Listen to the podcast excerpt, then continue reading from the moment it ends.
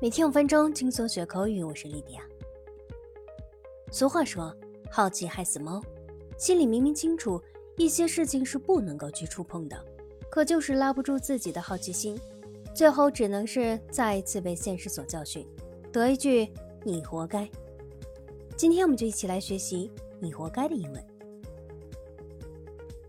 Number one, you asked for it。其实也就是说。你自找的，你自作自受。这句话最常用来表达你活该。For example, I don't feel sorry for you. You asked for it. 我不觉得抱歉，你活该。Number two, it serves you right. Serve somebody right 表达某人活该、自作自受的意思。For example. It serves him right. He can't expect to win when he cheats during the game. 他这是自作自受，他不可能比赛作弊还想拿冠军。Number three, you had it coming.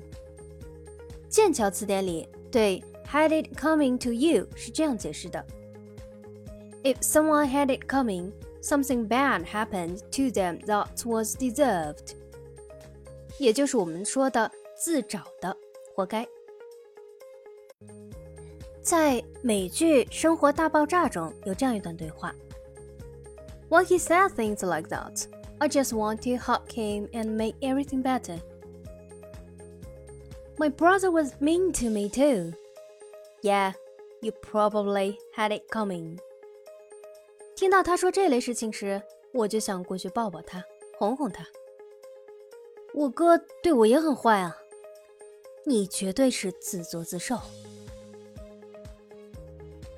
Number four, you deserve it，这也是很常用的表达。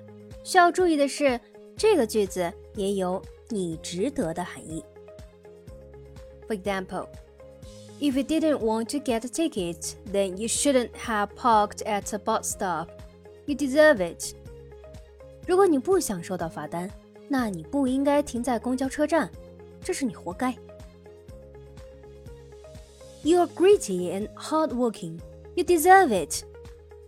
你有毅力且努力，你值得。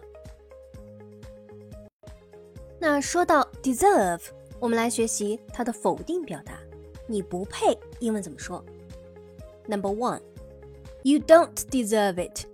你不配，你不值得。For example. Sometimes God doesn't give you what you want, not because you don't deserve it, but because you deserve more. 有时候，上天没有给你想要的，不是因为你不配，而是因为你值得拥有更好的。Number two，比较常用的表达还有 I don't deserve you，我配不上你。通常这是在分手的时候会用到这句。Number three，如果要说两个人之间配或者不般配，还可以用动词 match。We don't match each other，我们俩不般配。Match 也可以用于事物之间是否搭配。For example, this sofa matches perfectly with the decoration of your house。这个沙发和你家房子的装修很搭。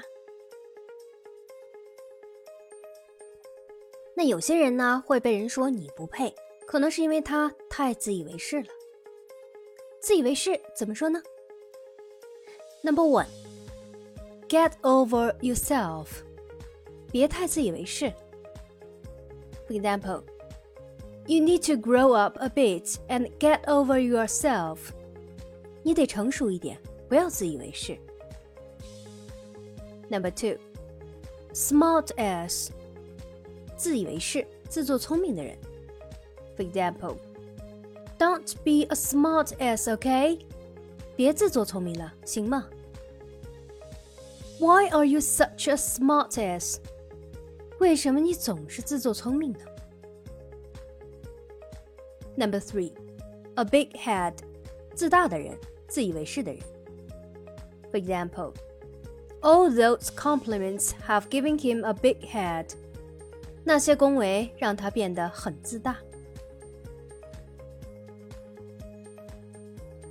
好的，我们今天的内容就是这些，下期再见，拜。